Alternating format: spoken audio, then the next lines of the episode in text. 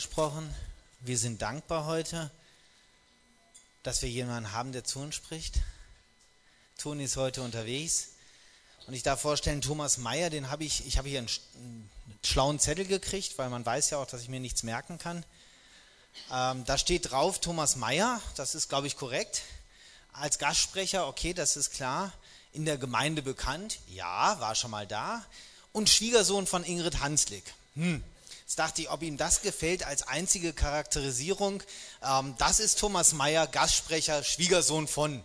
Nein, ich glaube, ich sage lieber, Thomas Meyer spricht heute zu uns. Er ist ein Kind Gottes und er wird uns sein Wort zu uns bringen. Und wir freuen uns. Und äh, ja, wir wünschen auch dir viel Spaß. Wir werden haben, glaube ich.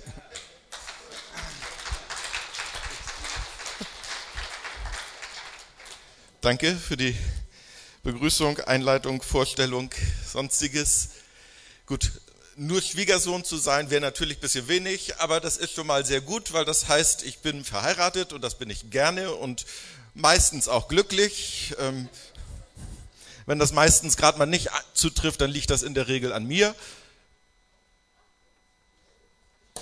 Weil ich meine Frau nämlich wieder mal nicht verstehe. Oder so. Oder einen dicken Kopf habe oder oder sonst was. Ähm, ja. Gott ist da. Gott ist wirklich da. Ich meine so wirklich. Unzweifelhaft. Hier, heute. Er ist da, weil er Gott ist. Und er ist immer da.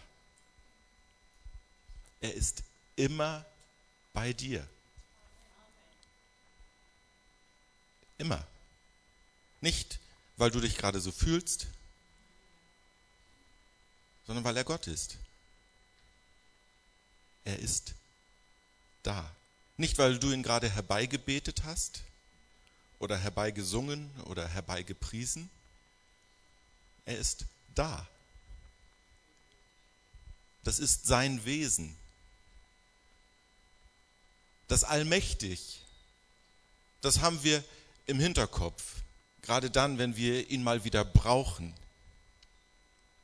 Aber er ist nicht nur allmächtig, er ist allgegenwärtig. Gott ist da. Hier im Gottesdienstraum. Er war da heute Morgen, als du etwas verschlafen dir die Augen gerieben hast. Er saß mit dir am Frühstück, Frühstückstisch. Er war mit dir bei der Morgentoilette. Er war dabei, als du deine Kinder sehr fröhlich ins Auto geleitet hast.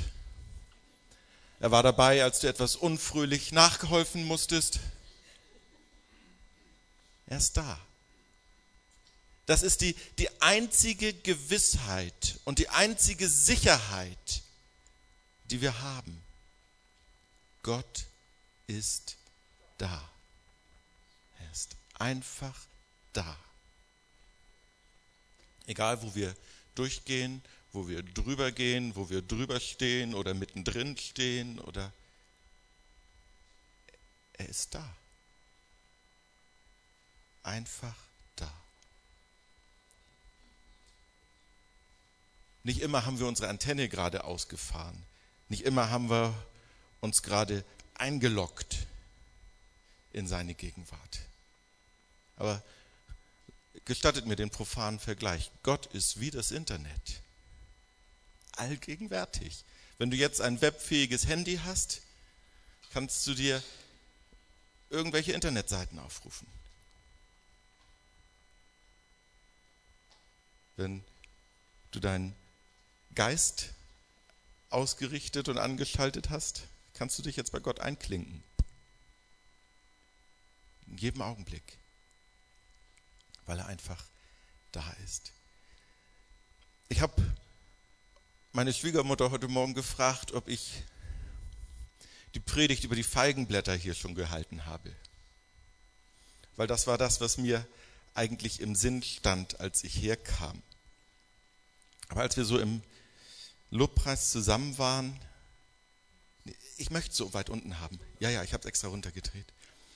Ähm, kam, mir, kam mir ein ganz anderer Impuls. Ich möchte heute Morgen mit euch über die Hölle sprechen. Ich möchte euch nicht die Hölle heiß machen, ist nicht meine Aufgabe, aber ich möchte mit euch mal über die Hölle sprechen. Und jetzt wird es gefährlich. Jetzt frage ich nämlich mal, was weißt du über die Hölle? Ähm, das ist ein Ort, an dem ich sicherlich nicht sein wollte. Okay, das kann ich nachvollziehen. Ähm, was weißt du über die Hölle? Heiß und gefährlich. Heiß und gefährlich. Okay. Ähm, nicht, dass ihr euch da hinten in Sicherheit wiegt. Die nächste Frage ist, ähm, wo ist die Hölle? Das weiß nur Gott. Okay, gut. Ähm, wer ist der Chef in der Hölle? Ist Satan? Okay. Ähm, mh, wer ist gerade in der Hölle? Oh.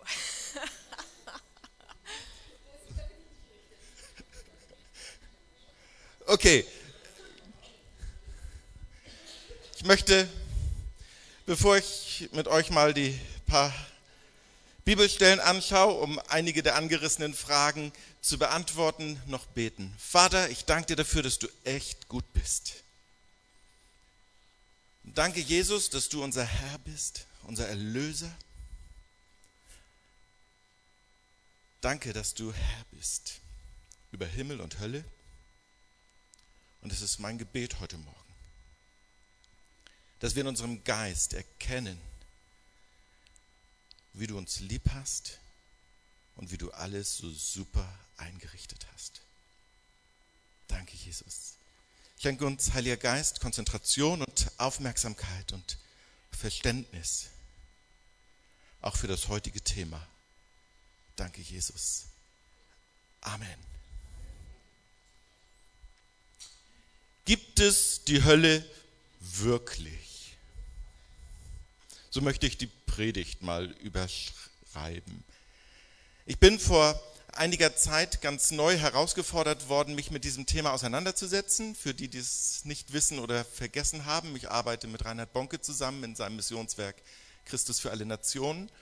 Und ich hatte in den vergangenen Wochen so zwei, zwei Kontakte, wo ich ähm, herausgefordert war, zu Stellung zu nehmen. Das eine war jemand, der an die Allversöhnung glaubt, nämlich daran, dass irgendwann einmal Gott in seiner Liebe und in seiner Gnade so gütig sein wird, auch die Leute, die nicht wiedergeboren sind, die ihn zu ihren Lebzeiten nicht als Herrn und Erlöser angenommen haben, ihnen doch zu vergeben, weil sie sich im Totenreich irgendwie dann zu ihm wenden und dass ihre Höllenqual und Höllenzeit begrenzt ist und sie dann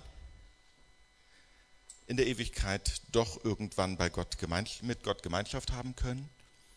Bis dahin, dass Gott so gnädig ist, dass er auch irgendwann einmal dem Teufel vergeben wird und alles wieder gut wird. Das ist die Lehre der Allversöhnung in ganz groben Zügen. Die ist so biblisch nicht begründbar. Das zweite war, dass eine junge Frau mir schrieb, die, oder uns schrieb, die verunsichert war von Berichten darüber, dass Leute, ich sage mal, Nahtoderfahrungen gemacht haben oder Todeserfahrungen gemacht haben, die dann in der Hölle waren, irgendwelche Horrorgeschichten erzählt haben und zurückgekommen sind und die Zuhörer meistens in guter Absicht, aber doch irgendwie ängstigend, druckvoll, jetzt dazu zu bewegen, ihr Leben irgendwie zu ändern, auf Gott auszurichten und noch besser, bessere Christen zu sein oder dies oder das oder jenes zu machen. Punkt 1, was wir uns heute anschauen wollen, ist, steht in Matthäus 25, Vers 41.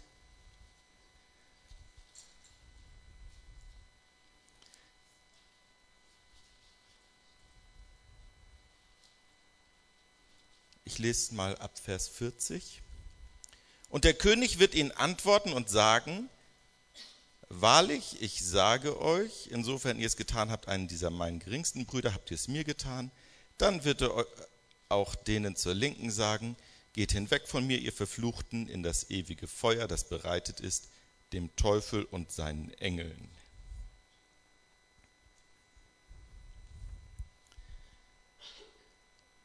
Das ewige Feuer als Strafort, als Synonym für die Hölle, das bereitet ist dem Teufel und seinen Engeln. Die Hölle ist ein Ort, von Gott geschaffen. Ja, Gott ist so groß, dass sogar etwas so Schreckliches wie Hölle bei ihm Platz hat gemacht von ihm als Strafort für den Teufel und seine Engel. Das heißt, für die Geistwesen, die vor unbekannter Zeit sich gegen Gott aufgelehnt haben, des Himmels verwiesen worden und zur Zeit ihr Unwesen treiben in den geistlichen Regionen, möchte ich es mal nennen. In den Lüften, ja. Und die Stelle, die ich gelesen habe in Matthäus, sagt Jesus dieses Beispiel, dieses Gleichnis, dass auch wir Menschen einen Bestimmungsort haben, der nach unserem Tod auf uns wartet. Bevor ich da jetzt weiter darauf eingehe, möchte ich noch mal ganz kurz sagen, Gott hat einen Lieblingsort für dich und mich bereitet. Einen Ort, wo er dich und mich am aller, aller, aller, allerliebsten sehen würde. Wer weiß, wo das ist?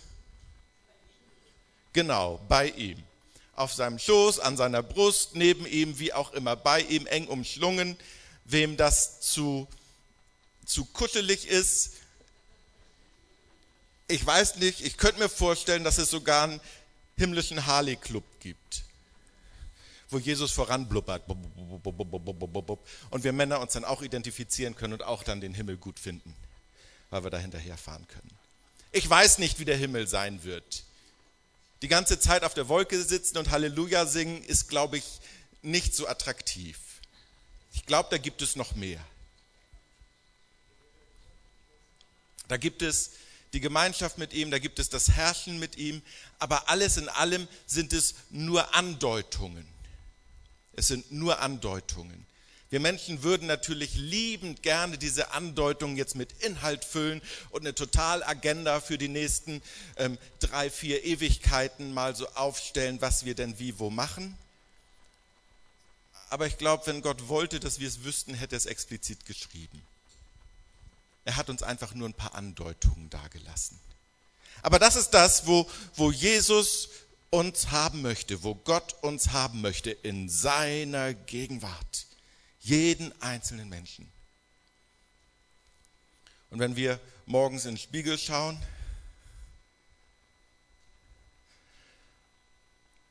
dann wenden wir ganz kurz den Kopf nach rechts oder links, je nachdem, und sagen, Jesus, ist das wirklich wahr, dass du den da, die da bei dir haben willst? Und er und sagt, ja, genau den da, genau die da, genau dich ich habe dich geschaffen als mein Ebenbild, damit du mit mir die Ewigkeit verbringst, damit du mit mir Gemeinschaft hast. Und Ewigkeit ist nicht etwas, was nach deinem Tod anfängt. Wir leben schon drin. Ewigkeit ist nicht etwas, was irgendwann mal anfängt, sondern Ewigkeit ist hier und heute, weil Gott hier und heute ist, weil Gott da ist.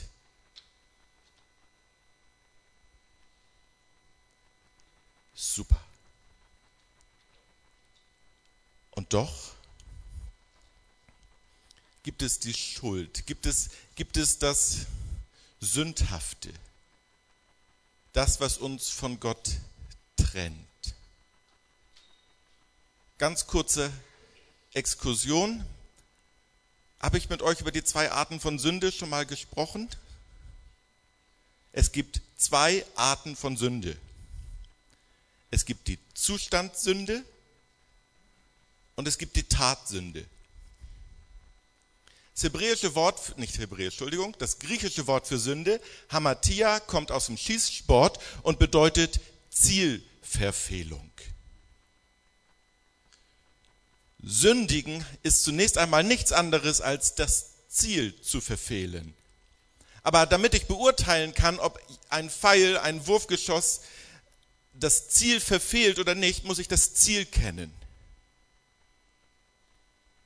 Und das Ziel ist, wie ich eben schon angeführt habe, Gott.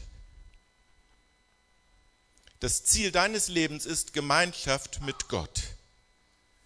Und da, wo, wo wir als Menschen nicht in Gemeinschaft mit Gott leben, nicht unter seiner Herrschaft, da, wo wir, so wie Adam und Eva, nach unserem eigenen Gutdünken handeln, selber Chef sein wollen, da haben wir das Ziel verfehlt.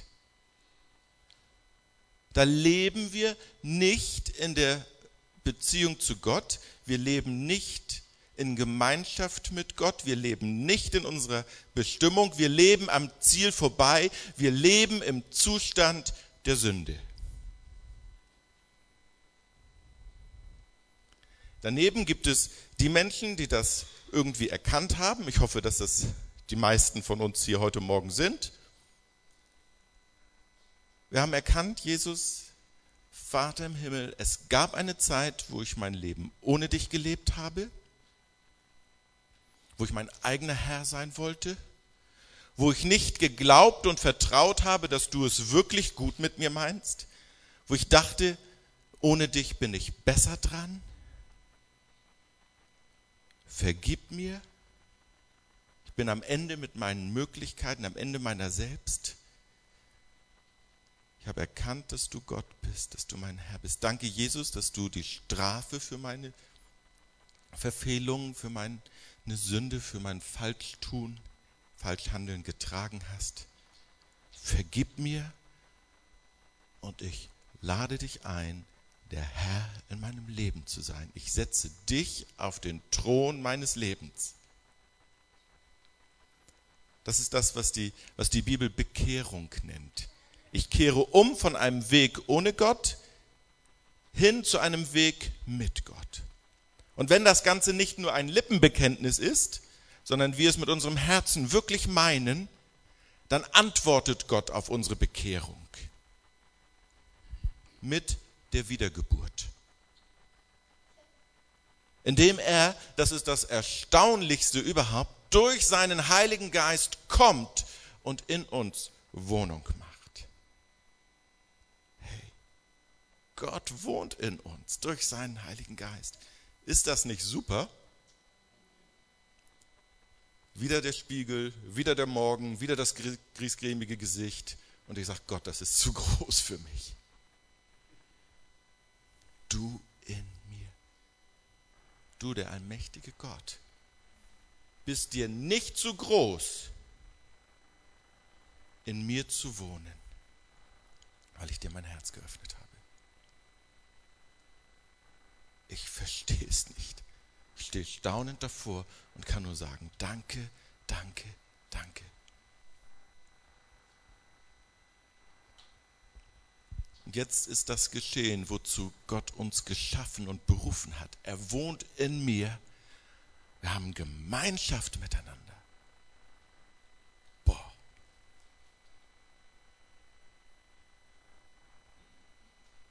Wir sind uns dessen nicht immer bewusst. Ich mir auch nicht. Aber es ist so. Es ist eine geistliche Tatsache. hey, wenn Gott in mir wohnt, dann ist ja alles super, dann kann ja nichts mehr schiefgehen. Oh doch, es kann ganz, ganz viel schiefgehen. Und es gibt jeden Tag die ein oder andere Möglichkeit, mich zu entschuldigen, um Dinge, die schiefgegangen sind, wieder gerade zu rücken, Dinge zu bekennen. Weil, obwohl ich jetzt nicht mehr in dieser Zustandssünde lebe, in dieser Trennung von Gott, bin ich doch Tag für Tag diesem Entscheidungsprozess ausgesetzt, wie es Adam und Eva im Garten Eden nämlich auch waren. Bin ich Gott gehorsam? Lebe ich nach seinem Wort oder nicht?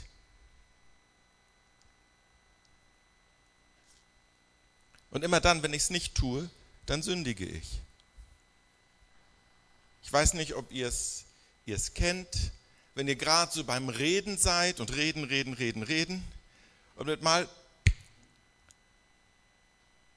das ist jetzt nicht ganz wahr, was du gerade sagen willst. Die sanfte Stimme des Heiligen Geistes und in Sekundenbruchteilen hast du die Möglichkeit zu überlegen, wie sage ich das? Wie komme ich hier wieder raus?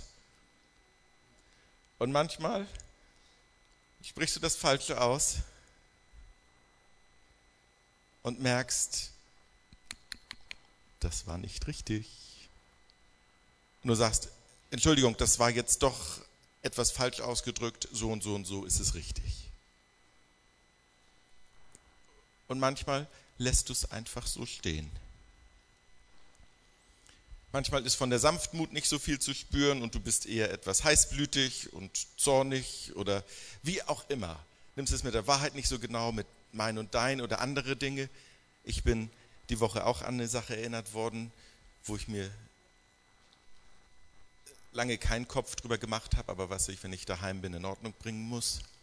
Das ist ganz normal, solange wir es in Ordnung bringen. Und das sind jetzt Tatsünden. Tatsünden. Zustandssünde ist getrennt leben von Gott. Die Tatsünde ist das eigentliche Fehlverhalten, das Verstoßen gegen Gottes Gebote. Der, der sowieso getrennt von Gott lebt, sagt die Bibel, er ist ein Sklave der Sünde. Der kann gar nicht anders als zu sündigen. wir, die wir wiedergeboren sind, wir haben die Wahl. So wie Adam und Eva im Garten Eden die Wahl hatten.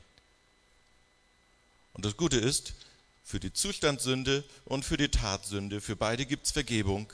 Der Weg, diese Vergebung zu bekommen, ist immer der gleiche. Hin zu Jesus, so wir unsere Sünden bekennen, ist er treu und gerecht, dass er uns unsere Schuld vergibt und von aller Ungerechtigkeit reinigt.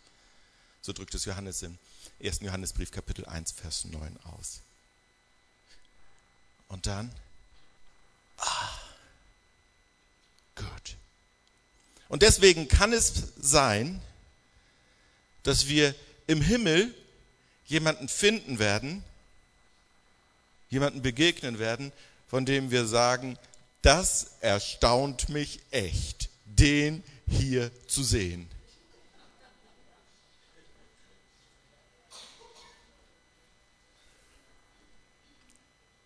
Der Mensch sieht, was vor Augen ist, Gott sieht das Herz an. Genauso gut kann es aber auch vorkommen, dass unsere Augen den ganzen Himmel durchstreifen und jemanden, den wir 150-prozentig dort erwartet haben, nicht finden werden. Nicht finden werden.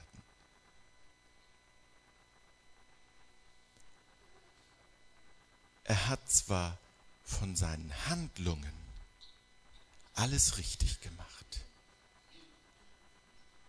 aber sein Leben nie unter die Herrschaft Gottes gestellt. Im Himmel finden wir nicht die moralisch Unfehlbaren, sondern im Himmel finden wir die, denen vergeben wurde. Deswegen auch, wenn wir mit Menschen auf der Straße oder wo in unserem Bekanntenkreis, wo auch immer sprechen, ich habe doch nichts verkehrt gemacht, es gibt andere, die sind viel schlimmer wie ich. Das ist nicht die Frage. Die Frage ist, ist Jesus der Herr in deinem Leben, ja oder nein? Lebst du in Gemeinschaft mit dem lebendigen Gott? Hast du einen Gott über dir? Oder bist du dir selber die letzte Instanz?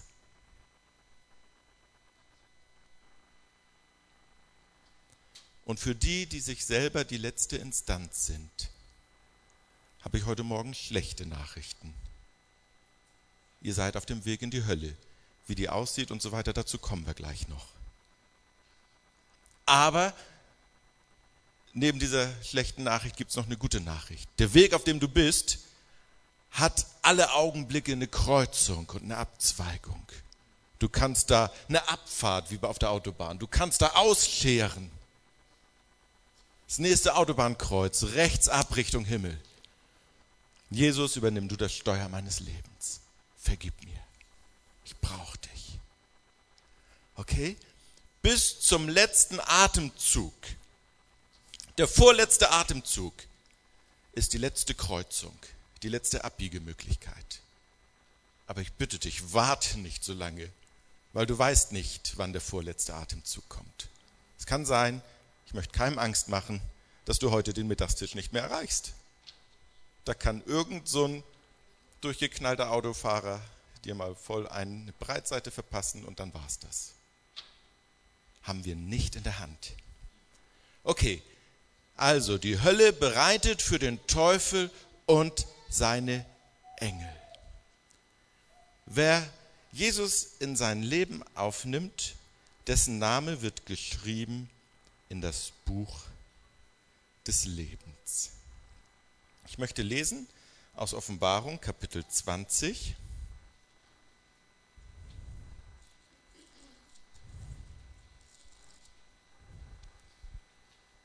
Ab Vers 7, ein längerer Text.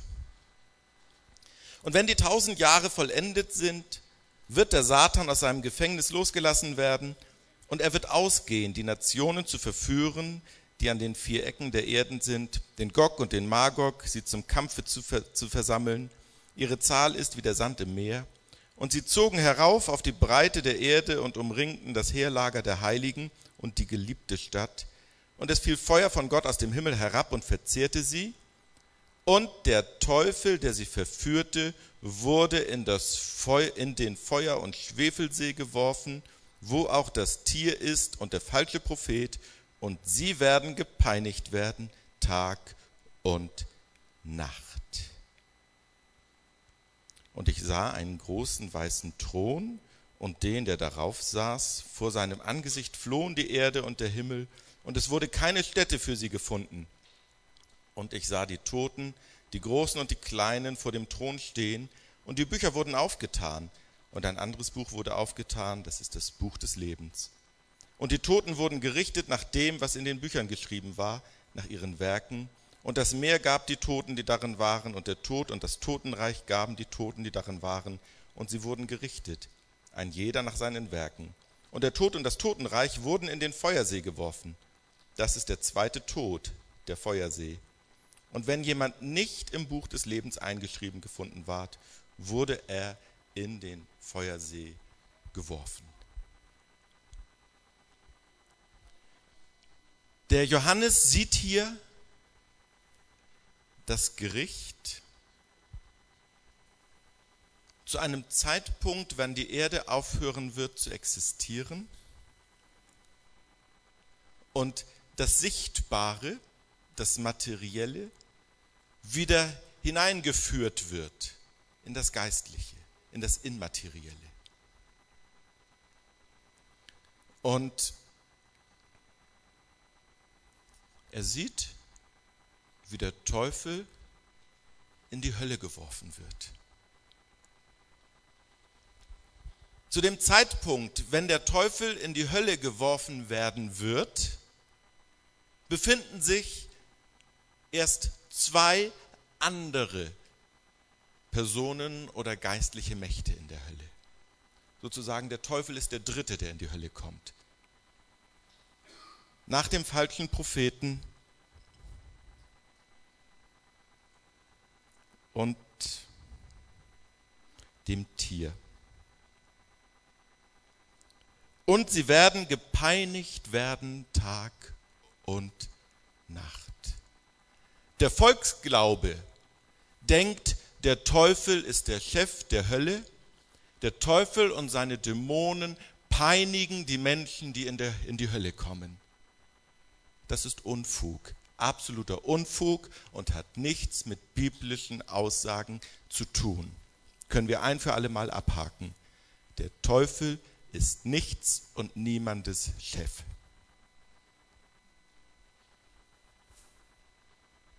Erst recht nicht der Chef der Hölle. Denn die Hölle ist sein Strafort. Die Hölle ist nicht seine Spielwiese. Das hätte er gerne. Aber so ist es nicht. Er ist derjenige, für den die Hölle als sein Strafort geschaffen wurde.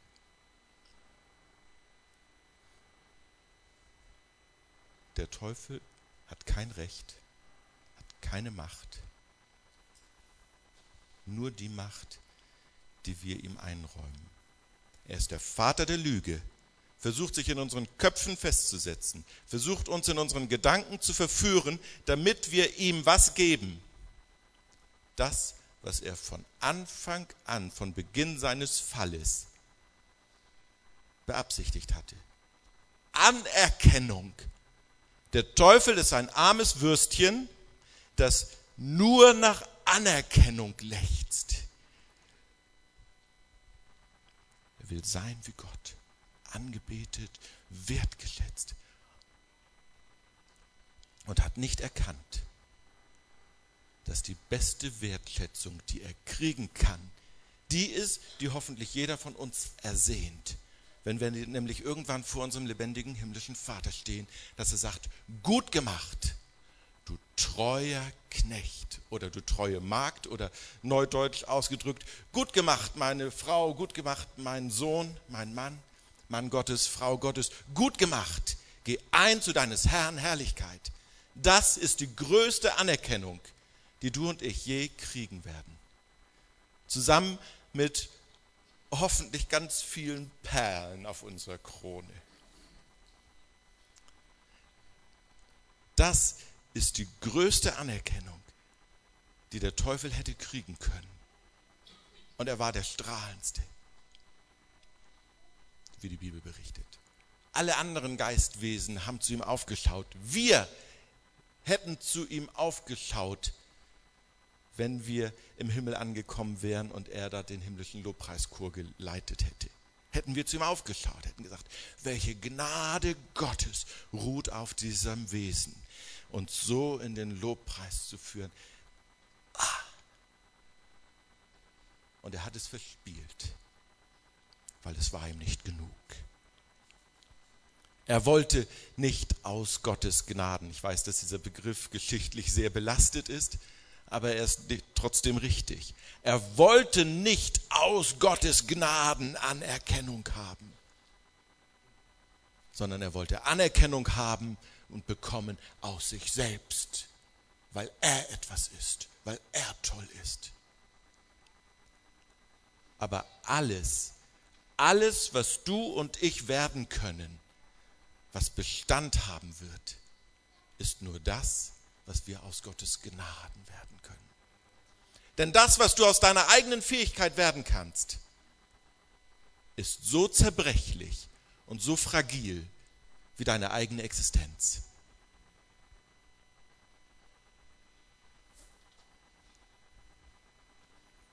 So, ich hoffe, es ist jetzt ein für alle Mal klar. Der Teufel ist nicht Chef der Hölle. Frage, wer ist denn Chef der Hölle? Es gibt nur einen Chef der Hölle. Das ist Jesus. Gott, Gott der Vater, Gott der Sohn, Gott der Heilige Geist. Sie sind der unumstrittene Chef der Hölle. Super, ne? Ist echt genial.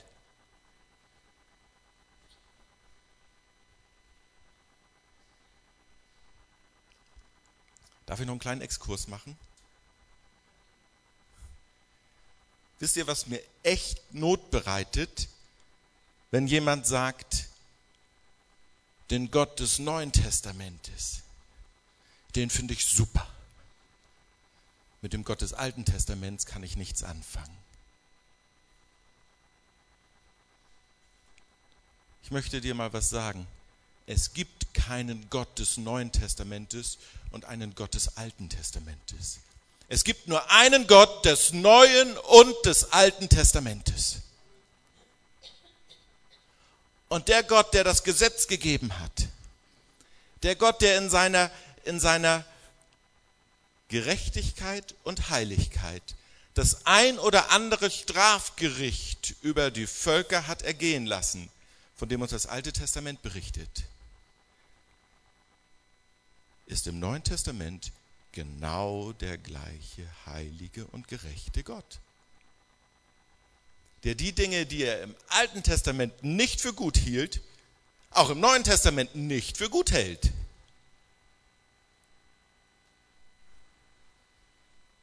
Und der Gott des Neuen Testaments, dieser liebende himmlische Vater, von dem uns Lukas in Kapitel 15 berichtet, der seinen eigenen Sohn gab, damit jeder, der an ihn glaubt, nicht verloren geht, sondern gerettet wird. Dieser Vater der Liebe des Neuen Testamentes ist genau der gleiche Vater der Liebe im Alten Testament. Da gibt es keinen Unterschied. Wir dürfen uns nicht in die Gefahr begeben oder darauf einlassen, das Neue gegen das Alte Testament auszuspielen. Und schon gar nicht den Gott des Neuen Testamentes gegen den Gott des Alten Testamentes. Denn es ist ein Gott. Zugegeben, es gibt Stories im Alten Testament, da frage ich mich manchmal, Herr, verstehe ich nicht. Musste das sein? Manchmal kriege ich eine Antwort auf diese Frage. Manchmal lerne ich mit diesen Fragen zu leben. Aber ich habe den liebenden Vater schon in so vielen Stellen des Alten Testamentes gefunden. Und bitte lasst uns im Neuen Testament nicht die Stellen überlesen, die ganz klar von Gottes Heiligkeit und von seinem Anspruch und von seiner Gerechtigkeit berichten. Und so wie die Menschen im Alten Testament Gnade und Vergebung brauchten, die übrigens auch da ohne Ende zu finden war, so brauchen auch wir im Neuen Testament oder als Menschen des neuen Bundes ohne Ende Liebe und Gnade und Vergebung.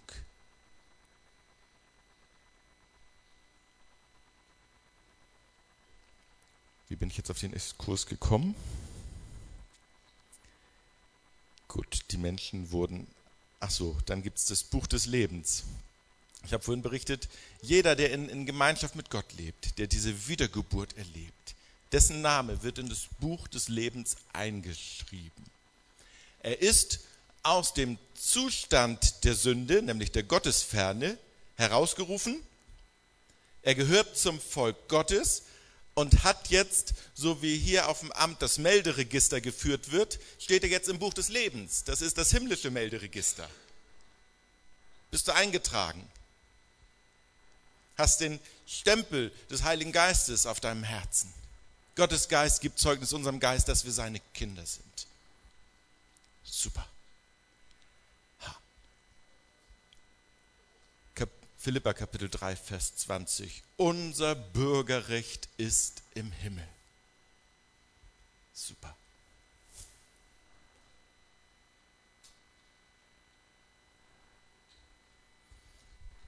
Tja, jetzt habe ich also das himmlische Bürgerrecht, Gottes Geist in mir, Thema Zustandssünde abgehakt.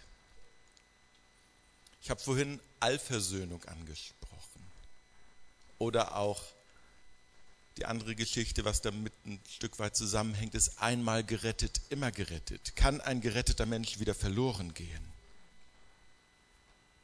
Ja, er kann. Er kann. Gott sagt, niemand wird sie aus meiner Hand reißen. Das ist wohl wahr. Aber wenn wir uns in unserem Leben umentscheiden. Es gab diesen Augenblick, wo wir Jesus als Herrn in unser Leben eingeladen haben. Es gab diesen Augenblick der Wiedergeburt. Es gab diesen Augenblick, wo wir echt wüssten, ich bin erlöst, ich gehöre zur Familie des Vaters.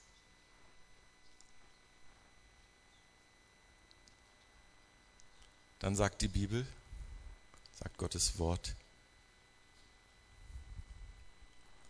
dann lebe bitte auch so. Nicht aus eigener Kraft, sondern mein Geist wird dir dabei helfen, so wie ich es vorhin versucht habe zu skizzieren mit dieser Unwahrheit und mit diesem Impuls des Heiligen Geistes, Dinge zu korrigieren. Nicht, weil wir korrekt leben, gehören wir zur Familie Gottes, sondern weil wir zur Familie Gottes gehören, deswegen leben wir korrekt. So rum wird ein Schuh draus. Es hat nie etwas mit Leistung oder mit Selbsterlösung zu tun, sondern immer, weil Gott den ersten Schritt gemacht hat. Deswegen sind wir überhaupt in der Lage, den zweiten zu tun. Nun, wenn ich zu Gott gehöre und sage, du bist mein Herr, aber ich lebe nicht mehr danach. Ich lasse ihn seine Herrschaft nicht mehr ausüben über mein Leben. Ich lasse mich nicht mehr von ihm lenken, führen, korrigieren, wie auch immer, sondern ich fange an, wieder mehr und mehr nach meiner eigenen Nase zu leben. Fang an, faule Kompromisse zu machen. Muss man das wirklich alles so ernst sehen, wie wir das am Anfang gesehen haben? Sicherlich gibt es einen gewissen Übermut oder einen gewissen Übereifer, der irgendwo korrigiert werden kann oder so. Und trotzdem, ein Leben lang bleibt unsere Frage nicht die, was kann ich alles tun, um trotzdem noch zu Jesus zu gehören? Nach dem Motto, wie lange kann ich mich vom, vom, vom Zentrum entfernen, ohne von der Scheibe der Erlösung runterzufallen? Sondern die Frage ist doch eigentlich immer die, hey, wie dicht kann ich überhaupt am Liebhaber meiner Seele dran sein?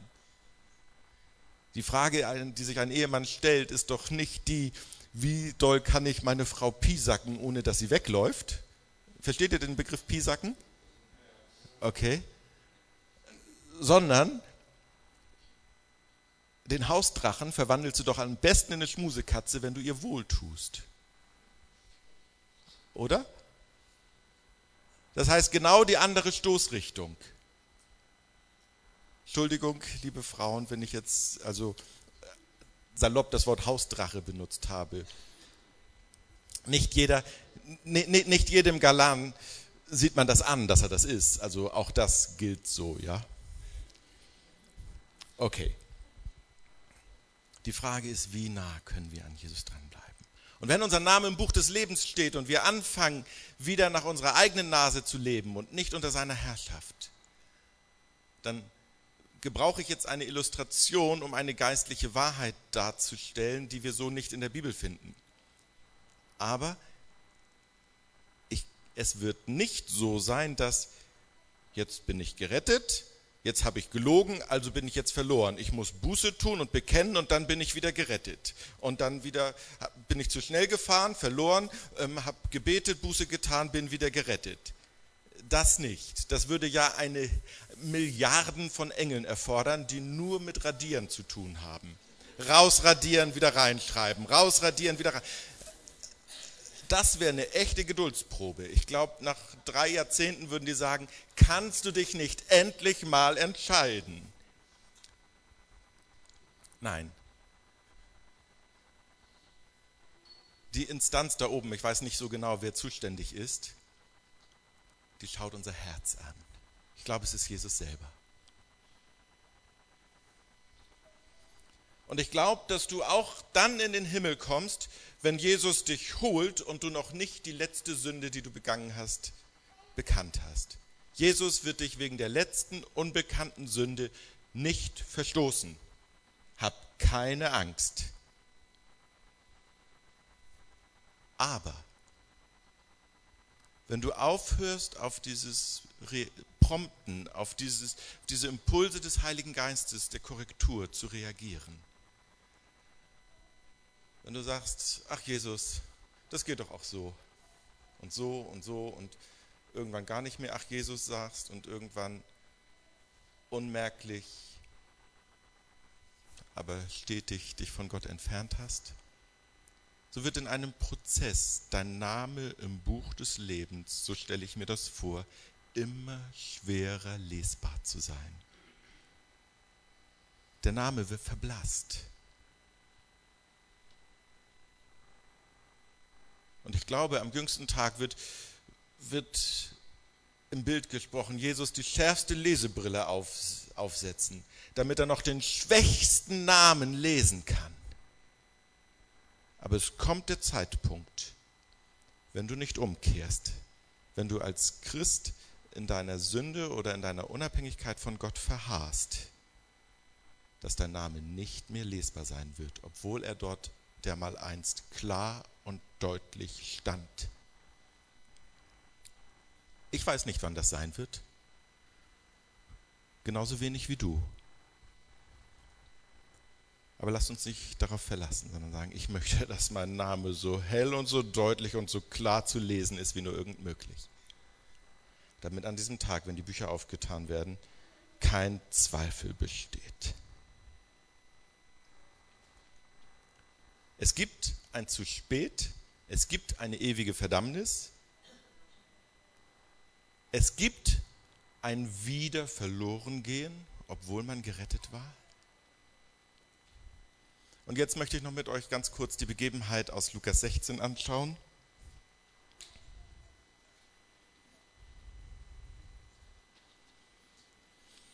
Lukas 16 ab Vers 19.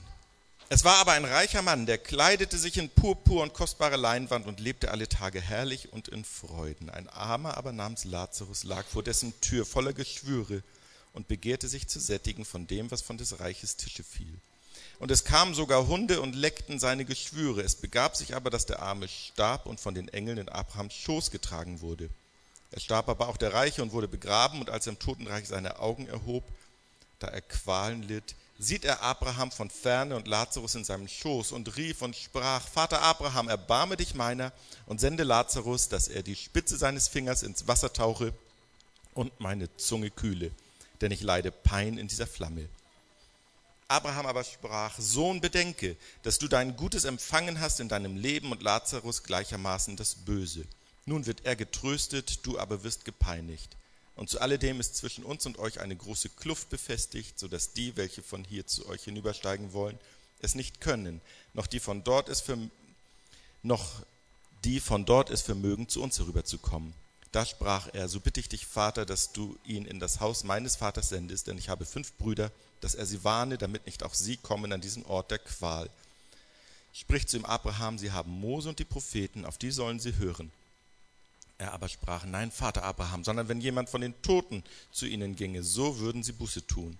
Er aber sprach zu ihm, wenn sie auf Mose und die Propheten nicht hören, so werden sie sich auch nicht überzeugen lassen, wenn einer von den Toten auferstände.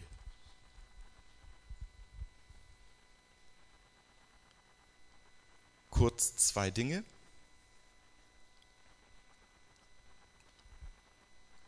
Wo sind die Toten jetzt?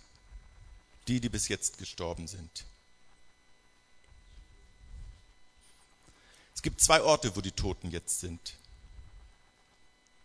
Die, die als Gotteskinder gestorben sind oder die Gläubigen des Alten Testamentes, die sind bei Jesus.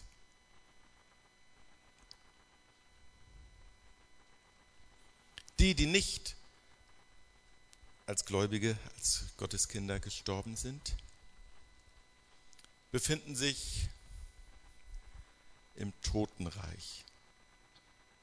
Wie auch immer das gestaltet sein mag. Sie befinden sich zum jetzigen Zeitpunkt noch nicht in der Hölle. Ich weiß auch nicht, ob sie über ein Bewusstsein verfügen zum jetzigen Zeitpunkt oder nicht. Vermutlich ja. Sie wissen schon, weil sie nicht bei Gott sind, dass das Gericht kommt. Deswegen denke ich, es wird so eine Art, im Bild gesprochen, Untersuchungsgefängnis sein. Weil niemand ohne Verurteilung, ohne Urteil gestraft werden wird. Aber wir wollen uns den Lebendigen zuwenden. Das andere ist Spekulation und hilft uns nicht wirklich weiter. Manchmal sind das so Themen, die uns interessant vorkommen und wir spekulieren und, und, und, und, und, aber das lenkt uns ab, weil wir leben und wir sollen unser Leben leben. Und wir sollen unser Leben so leben, dass wir in der Herrlichkeit, in der Ewigkeit an unsere Ziel kommen und das Ziel nicht verfehlen. Trotzdem möchte ich das ganz kurz mit euch anschauen. Hier ist jetzt der reiche Mann, der feststellt, dass all sein gutes Leben ihm nichts hilft nach seinem Tod. Er leidet Pein, nachdem er gemerkt hat, dass er an seiner Situation nichts mehr ändern kann, hat er noch so viel Mitgefühl, dass er daran denkt, dass da oben im Reich der Lebendigen ja noch Verwandtschaft ist. Und er bittet doch, dass da der arme Lazarus hochkommen kann, um seine Leute da zu warnen. Und Abraham sagt, das würde nichts nützen. Jetzt gibt es im parapsychologischen Bereich, aber auch im, im christlichen Bereich ganze Bücher davon, wo Menschen berichten, sie waren schon mal tot waren an diesem oder jenem Ort, haben dieses oder jenes erlebt und sind mit einer Botschaft zurückgekommen, die sie jetzt mit einer großen Eindringlichkeit verkündigen. Was halten wir davon? Ich muss gesehen, ich bin da sehr skeptisch.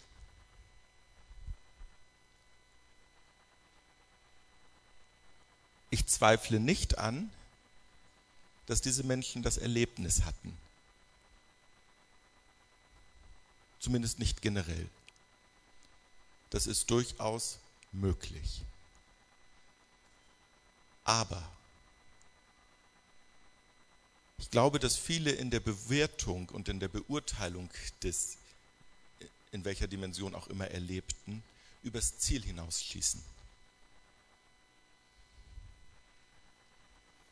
Solange die Aussagen noch mit der Bibel übereinstimmen, ist es okay, kann man es lassen. Spätestens dann, wenn die Aussagen über das in der Bibel geoffenbarte hinausgehen, muss bei uns das rote Licht angehen.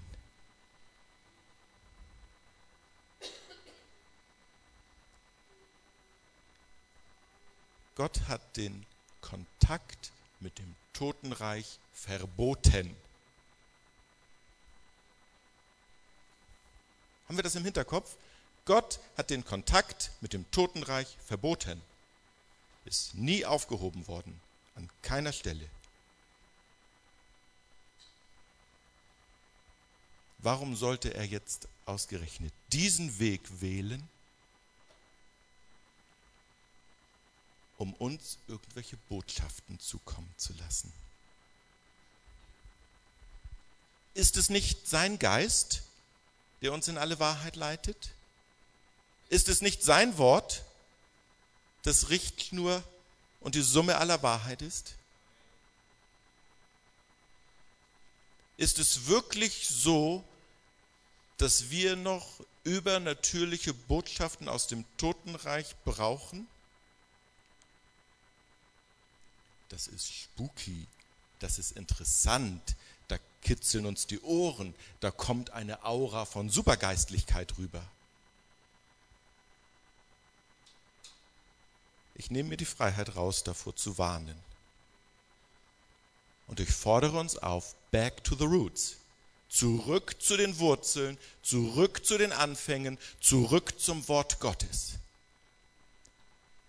Oftmals werden solche Dinge in Kreisen, auch in christlichen Kreisen, gerade auch in charismatischen Kreisen, forciert, weil ein, ein Hunger nach Übernatürlichem da ist, weil eine Offenheit dem Übernatürlichen gegenüber da ist. Das ist alles okay, aber es gibt Grenzen. Es gibt ein Stopp. Es gibt ein zu viel. Es gibt einen Bereich, den Gott uns nicht geöffnet hat. Und es kommt eine Zeit, da wird er ihn uns öffnen. Und bis dahin heißt es Finger weg. Egal wie unsere menschliche Neugier ausgerichtet sein mag. Egal wie, wie geistlich wir das formulieren können. Die Bibel sagt, Finger weg. Es wird euch nichts nützen. Ah, reicher Mann, es wird deinen Brüdern nichts nützen. Sie haben alles, was sie brauchen, um die richtige Entscheidung zu treffen. Sie haben mein Wort. Sie haben die Propheten. Und wenn sie auf die nicht hören, warum sollen sie dann auf die hören?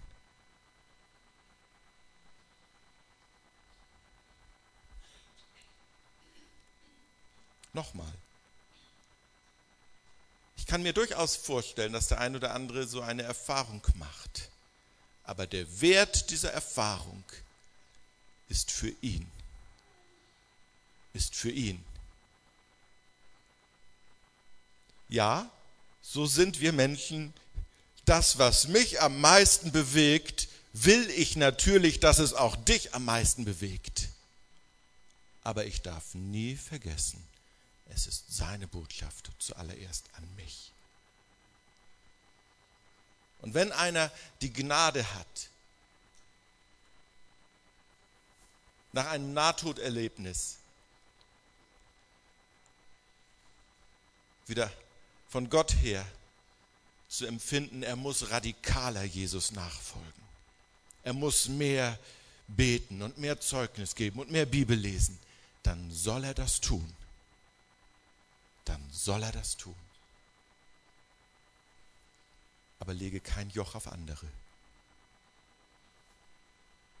Geh nicht mit einer spooky Geschichte rum, um das Evangelium als Erwerbsquelle zu missbrauchen.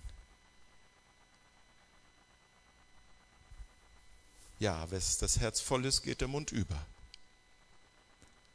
Aber überlege, ob das, was du sagst, ob das, wem du dein Ohr leist, auch mit dem übereinstimmt, was die Bibel sagt.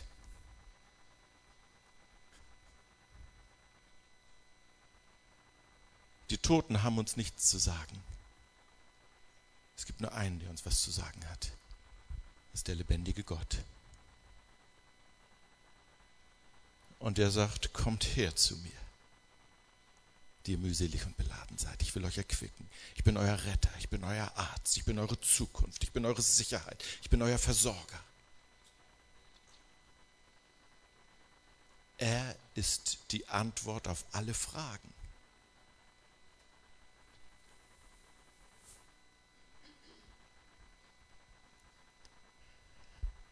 gucken. Ich glaube, der letzte Punkt fehlt noch. Zwei Punkte habe ich noch. Wo ist die Hölle? Wo ist die Hölle?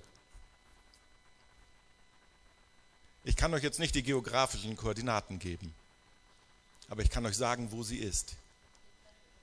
Die Hölle ist ein Teil der ewigen Existenz Gottes. Boah. Das sprengt jetzt erstmal unseren Denkkasten. Die Hölle ist ein Teil der ewigen Existenz Gottes. Angenommen, dieser Raum hier wäre alles, was Ewigkeit und Gott ausmacht. Gibt es außer Gott irgendetwas anderes? Alles, was ist, ist in Gott.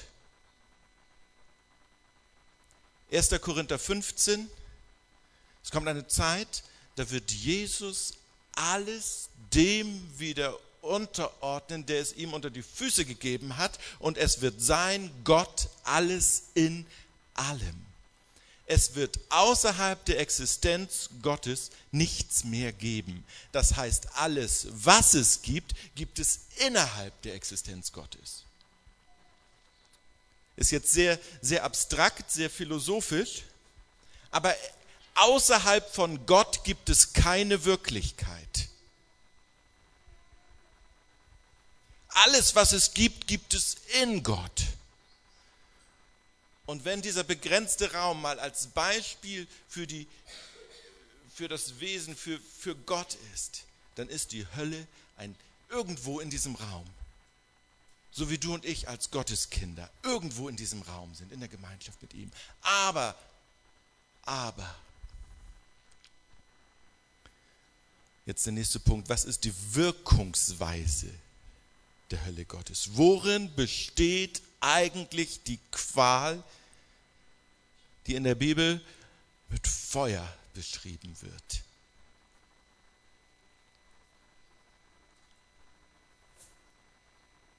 Genau, das Getrenntsein von Gott. Prediger 3, Vers 11 sagt, Gott hat uns Ewigkeit in unsere Herzen gegeben. Der Mensch ist angelegt auf Beziehung und auf Gemeinschaft, zuallererst mit Gott. Und da, wo die Gemeinschaft mit Gott nicht klappt, wird es auch immer schwieriger in der zwischenmenschlichen Gemeinschaft. Aber das ist unser Lebensziel. Es gibt keine andere Erfüllung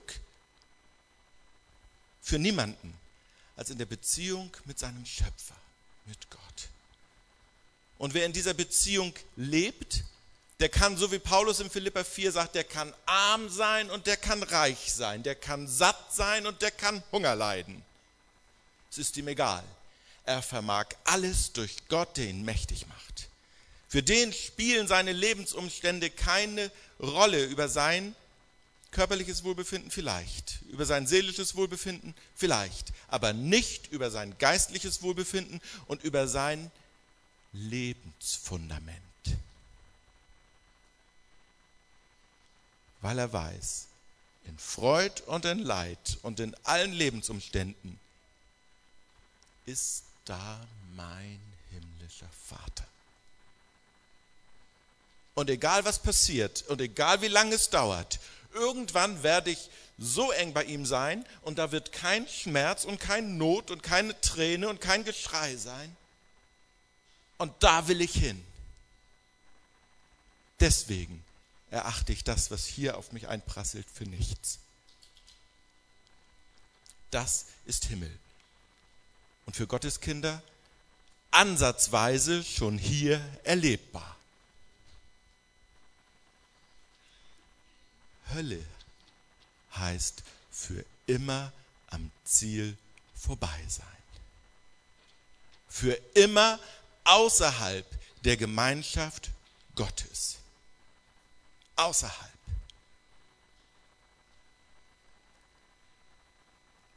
so wie diese, die Gemeinschaft mit Gott die, die wirkliche Erfüllung und Befriedigung unserer Bedürfnisse darstellt, sehen wir, kann man beobachten, dass Menschen, die, die in der Beziehung zu Gott keine Erfüllung finden oder eben in dieser Beziehung zu Gott nicht leben, dass die nach allen möglichen Dingen suchen und greifen und jagen, um ihr Leben irgendwie erfüllend zu machen um in irgendeiner Art und Weise dieses, dieses Vakuum Ewigkeit, das Gott in ihr Herz hineingelegt hat, zu stopfen, zu füllen, das nur gefüllt werden kann durch Gott. Sünde trennt von Gott und Hölle ist die endgültige, abschließende, nie mehr umkehrbare Trennung von Gott. Von dort gibt es kein Zurück. Das heißt, wenn diese Hölle sich irgendwo in diesem ewigen Gott befindet, wir waren im, neulich im, im, im im Deutschen Museum. Da gab es bei diesem Starkstromding diese äh, Vorführung, die Geschichte mit dem, das Experiment mit dem Faradayschen Käfig. Und dann kommt ein Stromschlag und der, der in diesem Käfig sitzt, merkt davon nichts. Da geht kein Strom rein und kein Strom raus, der ist einfach drumherum. Und er merkt davon nichts. Das ist für mich ein Bild für die Hölle geworden.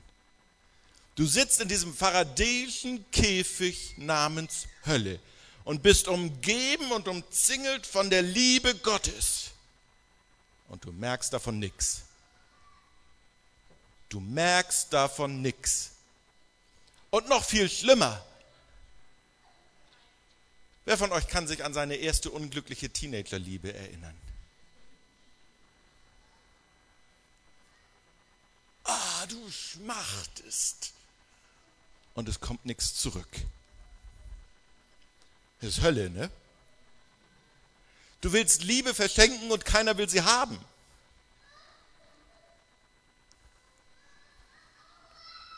Und dann erinnerst du dich an diesen pickeligen Teenager, der dir hinterhergerannt ist. Und du hast gesagt, bah. Und drei Jahre später ist aus diesem pickeligen Teenager oh, geworden. Und jetzt rennst du diesem oh, hinterher. Und die Reaktion, die du bekommst, ist, drei Jahre vorher dich den, über die Pickel hinweggeschaut und du wärst jetzt der glücklichste Mensch auf Erden. Aber es ist zu spät, weil dieser hat jetzt jemand anders. Das ist Hölle. Du sitzt in dem Käfig namens Hölle und weißt, da draußen ist jemand, der dich mit jeder Faser seines Herzens geliebt hat. Und du hast diese Liebe verschmäht. Und jetzt, wo du es erkennst, was du verschmäht hast, jetzt ist es zu spät. Jetzt gibt es kein Zurück auf Ewigkeit. Auf Ewigkeit bist du in diesem Wesen Gottes gefangen und es gibt keinen Weg mehr, an diese Liebe anzudocken. Es gibt keinen Weg mehr, einen Liebesaustausch in Gang zu setzen. Das ist Hölle. Das brennt. Wie Feuer verzehrt es dich. Es braucht dich überhaupt keiner quälen. Das wirst du selber in ausreichendem Maße tun. Was war ich für ein Idiot? Dass ich dieses Pickelmonster damals abgelehnt habe. Was war ich für ein Depp, dass ich zu diesem ausgestreckten Arm der Liebe Gottes Nein gesagt habe. Und jetzt ist es zu spät. Jetzt ist es zu spät.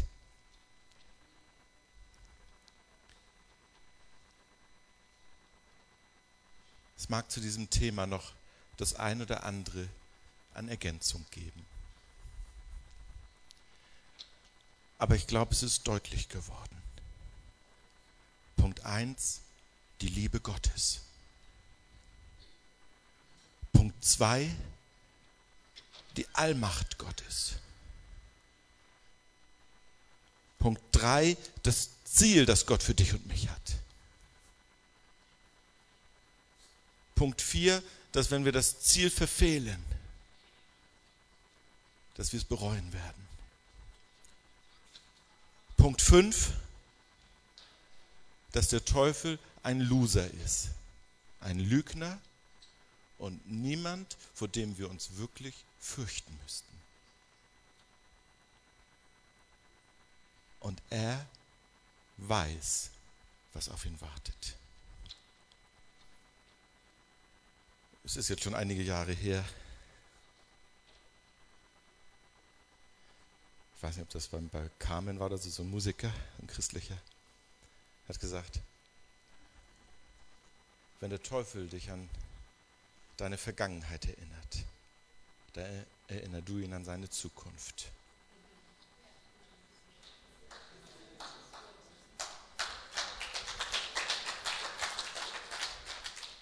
Zum Teufel, zur Hölle mit dem Teufel und zum Himmel mit den Menschen. Das ist Gottes ewige Absicht. Amen. Vater, ich möchte dir einfach danken dafür, dass du so gut bist. Danke, Herr, dass du so gute Pläne und so gute Absichten hast.